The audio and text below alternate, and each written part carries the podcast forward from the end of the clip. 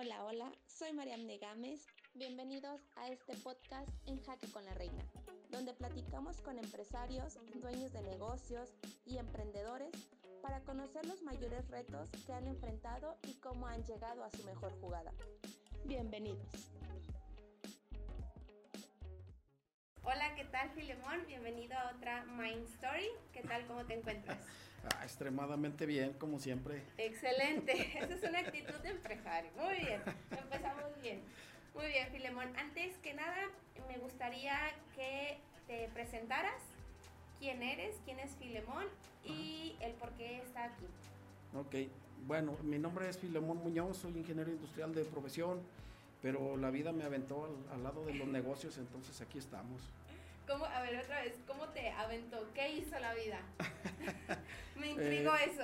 Bueno, eh, eh, yo vengo de familia comerciante. Mi papá fue mucho tiempo comerciante, entonces yo traía yo como la, pues la idea de, de, emprender algo por mi cuenta, nada más que pues así es.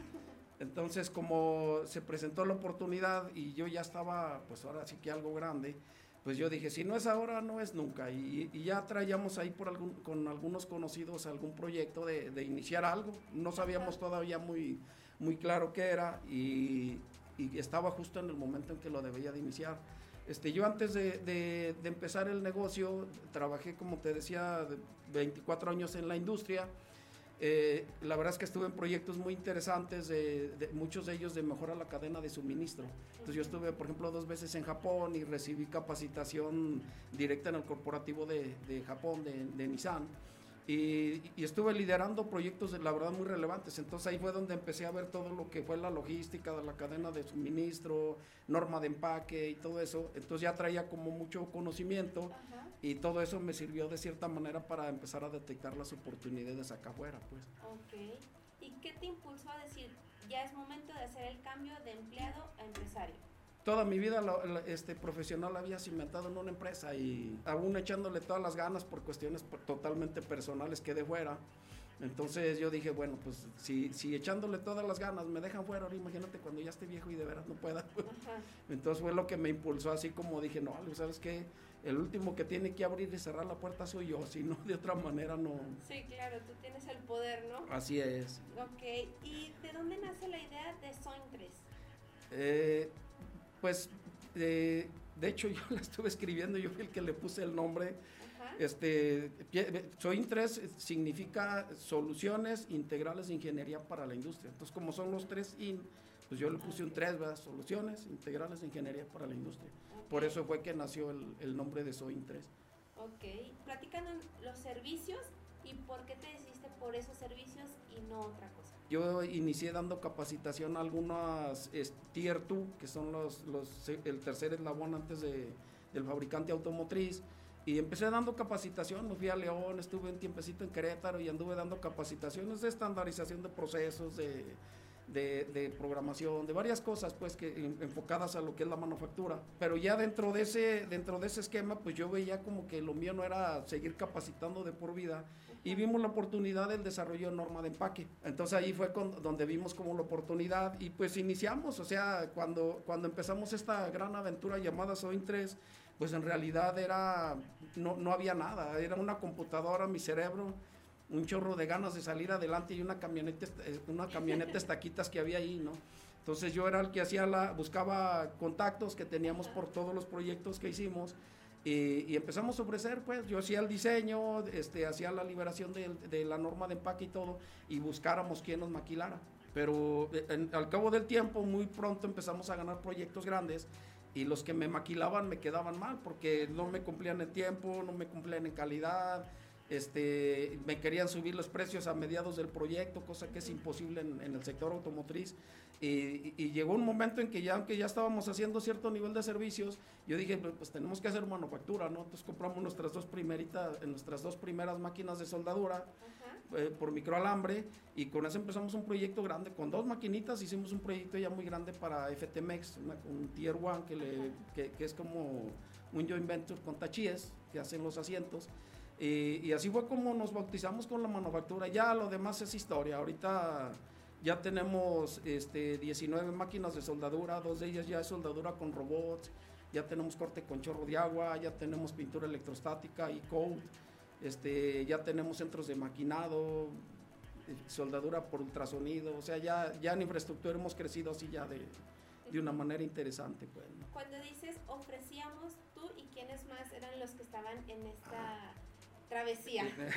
sí, iniciamos tres socios, este, una persona de León, eh, mi, mi, socio actual Juan Alfonso Oliver, que ahorita se quedó en, planta, eh, y, al cabo de, de, ya de, algunos años, eh, ya como al noveno año, pues vimos que como que las visiones estaban así como, como separando.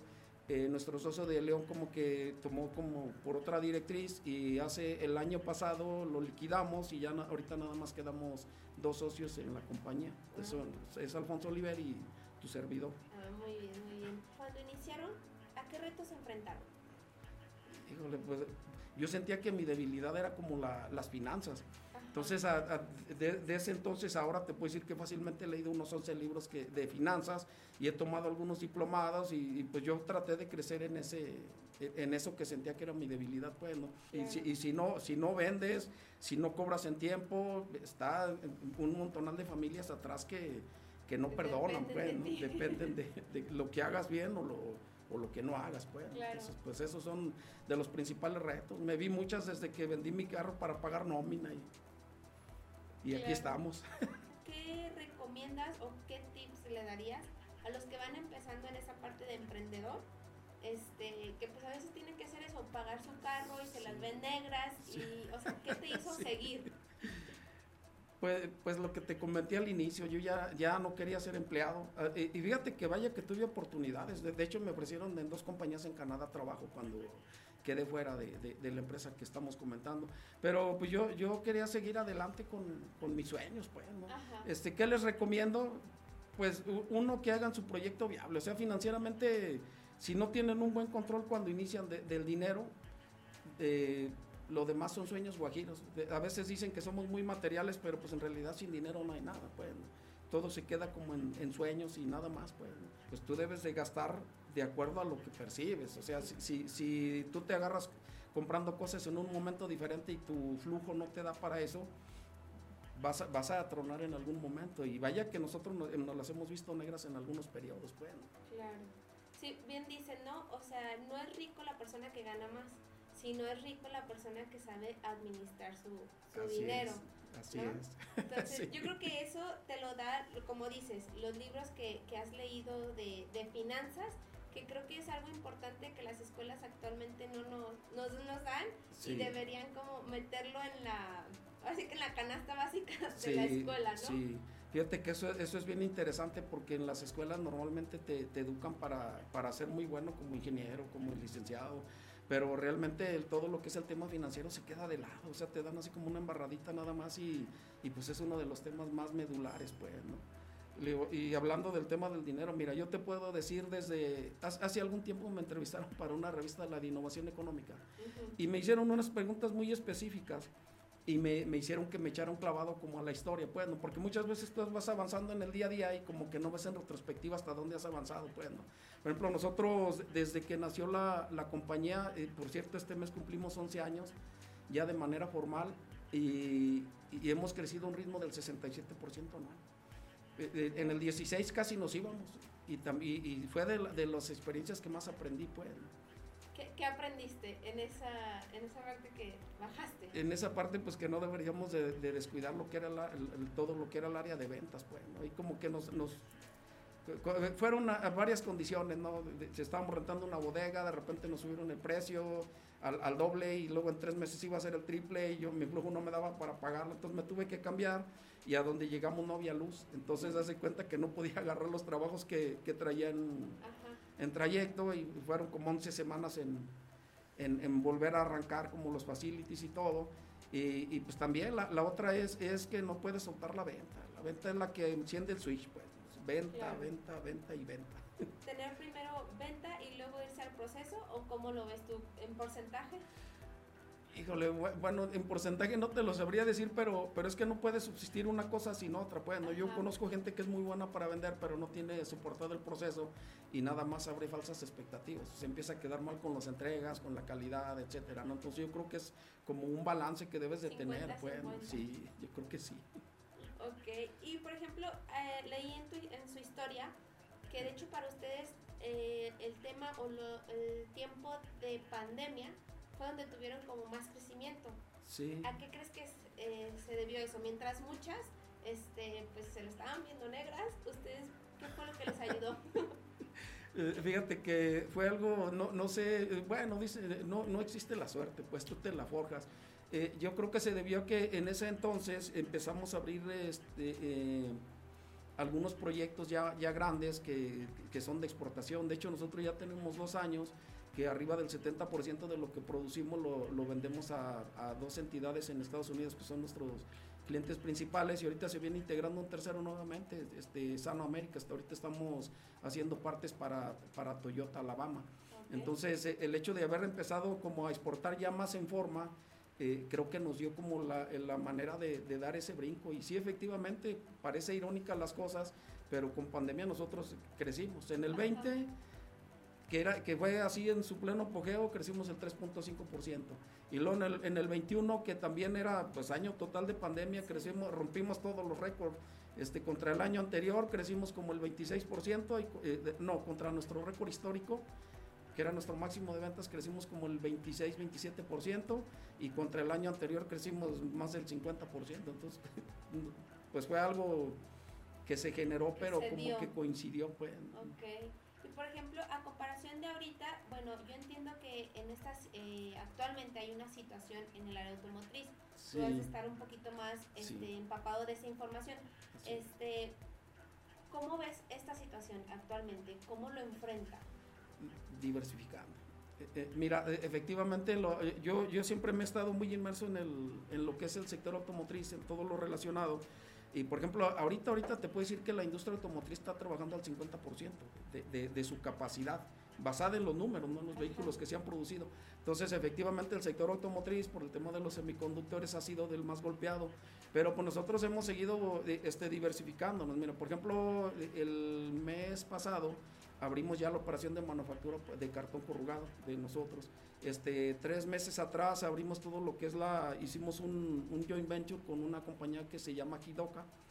eh, y en esa compañía ya, ya empezamos a, a, hacer este, integración, pero ya de un nivel más alto. Por ejemplo, ahorita ya te podemos hacer manipuladores, instalación de robots colaborativos, carros AGVs, mmm, este, máquinas de producción masiva, ya el, el nivel de complejidad de, de, lo que hacíamos ya subió con esa nueva este, compañía y ahorita e, es básicamente eso, pues, ¿no? seguir diversificando. Por ejemplo, ahorita estamos a nada de agarrar un proyecto en minería. Nosotros, desde que nació la compañía, eh, históricamente yo creo el 99% de lo que vendimos fue al sector automotriz, porque somos especialistas en ese sector. Pero ahorita la, la, la, las circunstancias de, del mercado en el exterior, tú sabes que está muy revuelto y, y, hemos seguido moviéndonos. Ahorita estamos a nada de, de, entrar ya con un proyecto de minería.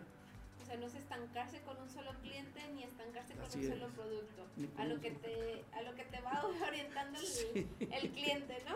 Sí, porque mira, a final de cuentas, pues tú tienes ya cierto nivel de infraestructura y lo único que tienes que hacer, pues, es empezar a conocer nuevos mercados, pues. ¿no? Entonces, es, en esa etapa estamos, pues. Claro. Bueno, eso hablando en cuestión de Soin 3. Y hablando de Mine, el que es, quién es Mine y qué es, o sea, para invitar a más empresas a que formen parte del grupo Mine. Ok, este, bueno, Maen como tal eh, es, es, el clúster de Aguascalientes, nosotros así lo consideramos. Nosotros fuera de, de, otras eh, organizaciones que son así como más de volumen, nosotros somos pocos, pero los proyectos que hacemos pues son ahora sí que son de siempre buscando innovación, fortalecernos entre nosotros mismos, compartir experiencias, eh, de, to, todo eso es, es, lo que hacemos en ese grupo, pero básicamente las características son esas, no son procesos de innovación, crecimiento, este, compartir conocimiento para el crecimiento de las demás empresas que se integran, etcétera. Pues. ¿Qué se requiere para ser parte del grupo Pues nada más que compartan nuestra filosofía, pues.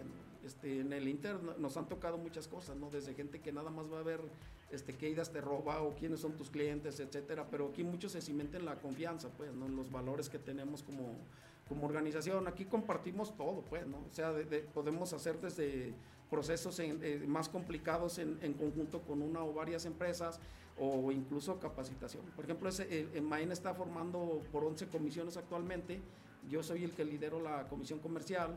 y, hay una, una, comisión de capital humano que ve mucho por la institucionalización de las empresas. Bueno, hay empresas, es que hay empresas desde muy chiquitas hasta empresas muy grandes entonces lo que tratamos primero es de estandarizar, que exista como la antesala para agarrar proyectos ya de más alto, eh, de más alto valor en la cadena, pues de, de, valor de, los productos o servicios.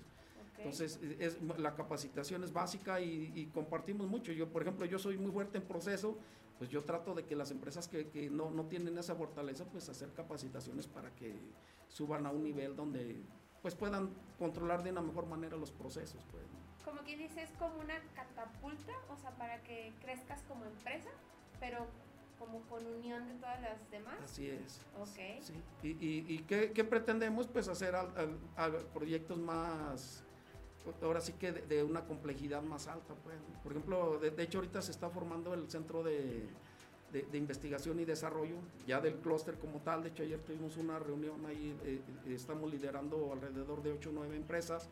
Y, eso es lo que buscamos, o sea, hacer ya como empezar a generar tecnología o productos eh, o servicios que ahorita no existen. Pues.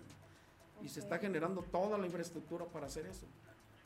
Y por ejemplo, uno de los eventos que se viene justo en este mes, que es, Expo Mind. Si nos puedes platicar un poquito qué es Expo Mind para que, digo, entiendo que es para que vayan a visitarlos, pero también pueden ser parte de Expo Mind. ¿Cómo pueden formar parte? Sí, fíjate que ese es, una, eh, eh, ese es uno de los tres grandes temas que tenemos en la Comisión de Comercialización. Este, para la versión de este año, que es la segunda, eh, va a ser el 31 de agosto y primero de septiembre. Va, a ser en, la, en el auditorio de Leila San Marcos. va a haber 100 stands, va a haber pabellón de innovación, pabellón de, face, de, de, bueno, eh, ¿cómo le llaman?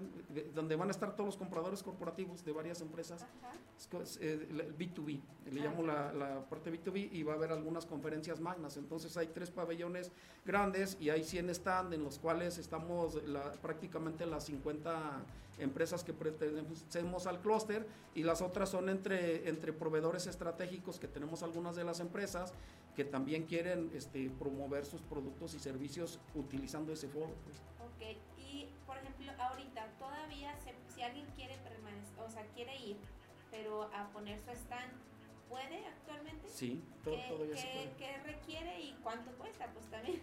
Sí, eh, bueno, ahorita los stand de 3x3, que es el, el estándar, eh, vale para los socios eh, de, de Mayan vale 7.500, para los que no son socios vale 10.500.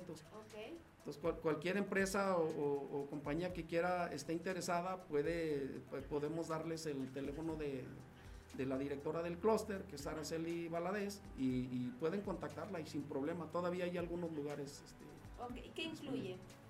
Eh, bueno, todo lo que la... Eh, puede, puede ser, si nada más es el paquete básico, es, es el, el, stand, todo lo que es la señalética, este, la impresión de sus logotipos, sus servicios, eh, fotografías de, de, de, su negocio y el espacio donde pueden exhibirlo algo de los productos que, que ofrecen. Eh, si, si, optan por algún patrocinio, que también existe la opción, puede ser desde ponerse los logotipos en la señalética de todo el evento, en los portales de, de los accesos, este, o, o los el kit de, de, de, bienvenida, que son desde la bolsita, este, el termito, todo ese ah, tipo de cosas, y también puede ser ahí incluido el, el, logotipo. Ah, ok, muy bien. Depende del alcance que defina cada compañía. Y mencionas que es la segunda, la segunda Expo Mind. Como, tú como soy y miembro o que fuiste a Expo Mind, ¿qué beneficio le viste a Expo Mind 2020, 21? 2021. Sí, pues, pues obviamente que, que, tiene, primero es, es, que te empiezan a conocer en todos los lados, ¿no? Este, es, eso es importante. Pero la otra es que eh, nosotros tenemos el compromiso interno de, de invitar a, a, clientes, a compradores o, o, o líderes de proyectos de clientes importantes a que asistan, porque ahí es donde pueden ver todos los procesos que existen de las 50 empresas y no solo de las 50 que están en el clúster, sino de, los, de las demás que, que se integran en la cadena de suministro y pueden obtener este, servicios que a lo mejor estaban batallando para obtener y todo. Y las compañías que deciden este, ponerse en los stands, pues tienen acceso a, acercarse a pedir entrevistas de, directo con gente que está comprando, que, traen, que son empresas tractoras, que que traen algún presupuesto, que traen cierto nivel de proyectos y que pudiesen acceder a, pues empezar a licitar y, poder consolidar proyectos. Ok. ¿Tú, tú como Soin, sí obtuviste proyectos de Expo Mind? Sí, sí. De, hecho todavía seguimos teniendo. Al menos consolidamos como unos tres, eh, hay como algunos siete que han estado ahí como como, como en trayecto, pero sí, efectivamente sí conocimos más empresas que antes no, no conocíamos. Pues. Ok, perfecto. Ya de, bueno, ya como para finalizar, ¿cómo ves tú la parte, la diferencia entre emprendedor y empresario? Ahorita tú te consideras empresario o emprendedor? Empresario. Empresario. ¿Cuál es la diferencia o cómo haces ese cambio? Bueno, eh, un emprendedor es una persona que puede tener muy, un muy buen proyecto, eh, que puede detonar en, en, un producto que se, o servicio que se introduzca al mercado, pues, ¿no? Pero básicamente eh, esa es todavía como una idea, o sea, no tienes infraestructura, no tienes este pues todos los requisitos que se requieren para, para brincar al mercado ese producto, pues, ¿no? Cuando ya eres empresario es cuando ya tienes una infraestructura, ya puedes facturar, ya tienes cierto nivel de, de manufactura, no solamente manufactura, puedes eh, eh, ser un empresario y comercializar productos y servicios de, de, otras empresas, pues. Pero yo creo que esa es la gran diferencia, o sea, porque a, final de cuentas tu idea puede ser muy buena, pero si todavía no tienes esa infraestructura de cómo, de, cómo generar los canales de distribución para hacer llegar tu producto o servicio a un mercado objetivo, pues sigue siendo un emprendedor, o sea, nada más es un sueño que puede ser muy bueno, pero no tienes recursos, no tienes este, mucha infraestructura. Y ya cuando eres el empresario, pues ya generaste cierto nivel de infraestructura, ¿no? Ya tienes finanzas, ya puedes facturar, este, ya pagas impuestos, ya tienes un RFC, ya tienes seguro social, ya tienes un recinto donde puedes hacer cierto nivel de productos o servicios que te permitan pues, seguir eh, abasteciendo al mercado, Cuando hablas de infraestructura, o sea, básicamente es cuando ya el negocio no te necesita tanto.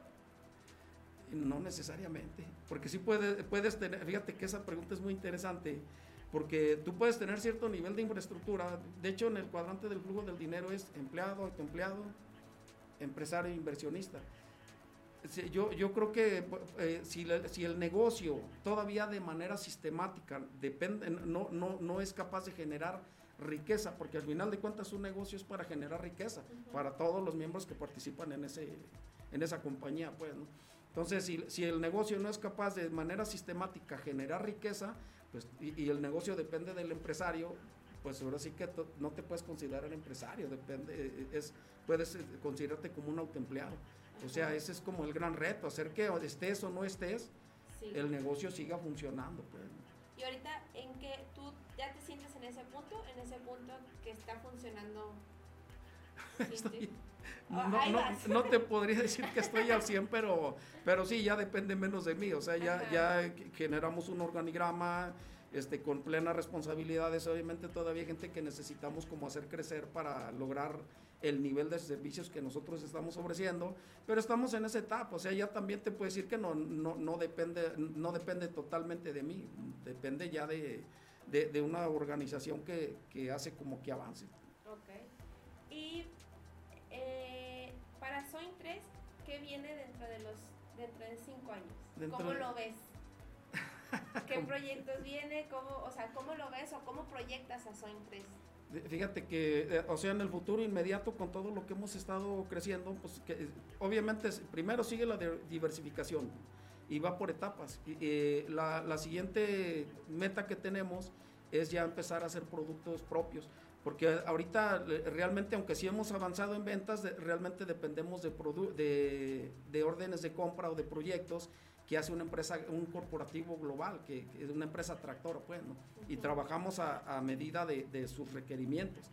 Eh, entonces, ahorita el siguiente paso es nosotros empezar a, desarrollar productos propios, que ya traemos ahí varios diseños, estamos ahorita de, hecho haciendo algunos prototipos, pero lo que buscamos es precisamente ya con nuestros productos propios empezar a, atacar algún mercado específico, porque ya en ese momento ya no dependes totalmente de una compañía global, dependes de un mercado que, que, que si tú lo puedes desarrollar de una manera correcta, pues puede estar como, como teniendo venta pues ahora sí que, que estable, pues, ¿no? ese es el primero, generar productos propios. Segundo, de hecho, también tenemos un joint venture con una empresa también del clúster que se llama Incel. Eh, tenemos una empresa de tecnología, ahorita tenemos un, un, proyecto ya, ya establecido, es algo que ahorita no existe en el mercado. No te puedo decir qué es porque todavía no está en el mercado, pero, pero sí va muy enfocado a, a, lo que es la seguridad patrimonial, tanto de compañías como, como en el hogar, es como el siguiente nivel pero ahorita estamos parados precisamente por el, tema de, lo de la pandemia. Ahorita estamos, no tenemos semiconductores para hacer lo que, lo que queremos hacer. Pero la idea es, ya desarrollar tecnología mexicana. Ese sí es nuestro objetivo pues al mediano plazo. Pues. ¿Qué, qué te podría diferenciar este, de la tecnología, por ejemplo, ahorita pues, no sé, alemana, no sé, japonesa? ¿Qué te podría decir que estaría mejor una tecnología mexicana? El, costo de, manufactura. Porque ahorita, eh, eh, mira, esto es cultural. O sea, históricamente México, de, o países como con las características de México que están en vías de desarrollo, dependemos mucho de, tecnológicamente de, las grandes economías, ¿no? Estados Unidos, Alemania, Japón, China, etcétera, pues, eh, pero en realidad yo siento que eso es un tema como cultural. Realmente, ¿qué nos separa? Pues nada más las ganas de hacerlo, porque los cerebros son iguales en todas las partes del mundo, pues, ¿no? Nada más es como la visión de que realmente quieras subirte a esa ola de tú generar tecnología. Eso es lo que nos separa, pues, es, porque yo creo que ahorita ya con, con, todo lo que ha desarrollado el país en manufactura, se ha fortalecido y todo, pues ya, ya está puesta como la antesala para dar ese siguiente brinco, bueno. Entonces yo creo que es, es visión de, de hacia dónde quieres llegar, pues ya es tiempo de creer, de creer en México. Sí, exacto, exacto. De cambiar ese, ese chip, ¿no? Así es. Y, ese brinco, la verdad es que sí, yo, yo, siento que sí es muy complicado por, pero más que, más que nada es por el tema de, la cultura. bueno, sí, yo digo que es más bien como, pues esa información o lo que recibimos en la escuela, lo que yo te decía hace rato, ¿no? Sí. O sea, creo que nuestra mente, o bueno, nos orillan siempre a seguir como en la mismo, el mismo sistema pero pues es romper con ese sistema de, no sé, leer más libros, investigar un poquito más y creer en nosotros, ¿no? Sí. Sí, también ese es un gran tema. Depende de tu visión, pero por ejemplo, yo te voy a decir que siempre estoy leyendo. Ahorita estoy leyendo mi libro 173, hasta donde llevo la cuenta, pues, ¿no? Entonces, pues sí, o sea, primero define la visión hacia dónde quieres llegar y genera los medios para llegar, para que no se quede nada más en un sueño. Pues. A ver, hablando de libros, cinco libros que nos recomiendes a los emprendedores y cinco libros a los empresarios. Eh, bueno, hay, hay, bastante bibliografía, pero mira, por ejemplo, para emprendedores, pues lo, lo básico, básico es Padre Rico, Padre Pobre, de, de Robert Kiyosaki. Yo, yo, creo que primero necesitas entender cómo funciona el dinero. Y luego hay, hay algunos otros, por ejemplo, el de Napoleon Hill, Piense, piense y hágase rico. Es, ese yo creo que también es un libro muy, muy bueno que te habla así como expectativas. Y pues ya, si te vas a dedicar a la manufactura y todo eso, pues hay un, un sinfín de libros, ¿no? Desde, por ejemplo, un libro muy antiguo, pero que a mí se me sigue haciendo muy bueno, La Meta. Es el mejor libro de ingeniería industrial que yo conozco y ya tiene un buen rato, ¿no? La teoría de restricciones. Este, por ejemplo, ahorita estoy eh, leyendo el del Océano Azul. Es, es, es como más estrategias para para llegar a un mercado que donde la competencia ¿Es la teoría del océano azul y el rojo? Sí, ese también se me hace bueno. Y, y ya, ya, ya si, si, sigues en el ámbito de, de, de, del, de ser empresario, pues también el, es basicote, pero creo que sirve mucho el de los siete hábitos de las personas altamente eficientes. creo que es Stephen Covey. Okay. Creo que son de los que más han como me han cambiado la, la perspectiva de cómo veo los negocios. Eh. Okay. Y para empresarios ya que ya están bien con su infraestructura y todo. Uh, hay, hay, un, hay un sinfín, desde la técnica del Sun Tzu, es una como una para las eh, medianas y grandes empresas. medianas y pequeñas. El arte Sun Tzu es como el arte de la guerra de del, ejército chino, pero lo enfoca a la, la, pequeña y mediana. Tiene muy buena, muy buenos tips. Este, híjole, hay, hay un montón. todo depende de qué, quieras. Tiene 173 libros. No, bueno, pues, pues es, es desde qué, qué, es el control total de la calidad, qué es el Kaizen. O por ejemplo, este financieros que a ti te, hayan funcionado. Pues por ejemplo, el hombre más rico de Babilonia. Mmm, híjole, el, la conspiración de los ricos, este, ay, es que hay un montón. Un montón. Muy bien. Este, y bueno, para terminar, este, nada más, platicas ya nada más tus servicios para las personas que, pues ahora sí que vamos a vender. ¿Qué servicios das? Ah, y este, dónde te pueden encontrar. Ah, bueno, ahorita de hecho estamos este, en, ese proceso de transición, pero nuestra página es www.soin3. Este, eh, nosotros hacemos, eh, básicamente es ingeniería en manejo de materiales. Ya con todo lo que te estoy platicando que integramos, nosotros hacemos desde diseño y fabricación de norma de empaque. En empaque hacemos lo que sea, desde racks metálicos, en lona, en aplicaciones especiales de estratocel, eh, cualquier polímero, de, todo ese tipo de cosas. Eh, y también hacemos todo lo que son los periféricos, desde shooters, este, manipuladores, máquinas de producción masiva, jigs, em, eh, instalación de, de, celdas de manufactura como, con, robots colaborativos, AGVs, todo ese tipo de cosas. O sea, nosotros en nuestro objetivo al mediano plazo, me refiero en un par de años o tres años, queremos ser la empresa más representativa en ingeniería de manejo de materiales en el estado. Por ejemplo, algo también que tenemos es los servicios especializados. Por ejemplo, ahorita nosotros estamos haciendo el abasto de, la llanta y el ring. Eh, ring con llanta, el ensamble secuenciado de Toyota Suchu a la planta de Compass, que es el joint venture de, que tienen bueno, creo que ya andan ahí como, como separando, pero todavía eh, actualmente es Nissan y, y Daimler. Eh, y nosotros toda todos los carros Mercedes-Benz e Infinity que se producen en esa planta, nosotros hemos abastecido todas las llantas desde que inició la planta. Okay. Entonces, pues básicamente eso es lo que hacemos. Ok, entonces nada más te pueden encontrar eh, mediante tu página de internet o hay algún correo, número donde puedan encontrarte. Sí, pues, el del director de ventas que es mi socio es eh, alfonso.oliver arroba sointres.com, él, él es el responsable del área comercial y ya de ahí se detona cualquier cosa que se requiera de, de los servicios o productos que, se, que ofrecemos. Ok, muchas gracias. ¿Algo más que quieras agregar? Mm, pues nada, nada más que yo, yo, yo, lo que creo, yo, yo siempre he navegado con una filosofía que dice que hay, hay personas que ven las cosas que son y se preguntan por qué, pero vemos personas que vemos lo que nunca ha sido y decimos, bueno, pero ¿por qué no? Entonces, como que es una filosofía que siempre me ha impulsado, pues, a hacer cosas diferentes. Muy bien, perfecto. Pues muchas gracias por acompañarnos este y Es un placer estar con ustedes. Muchas gracias.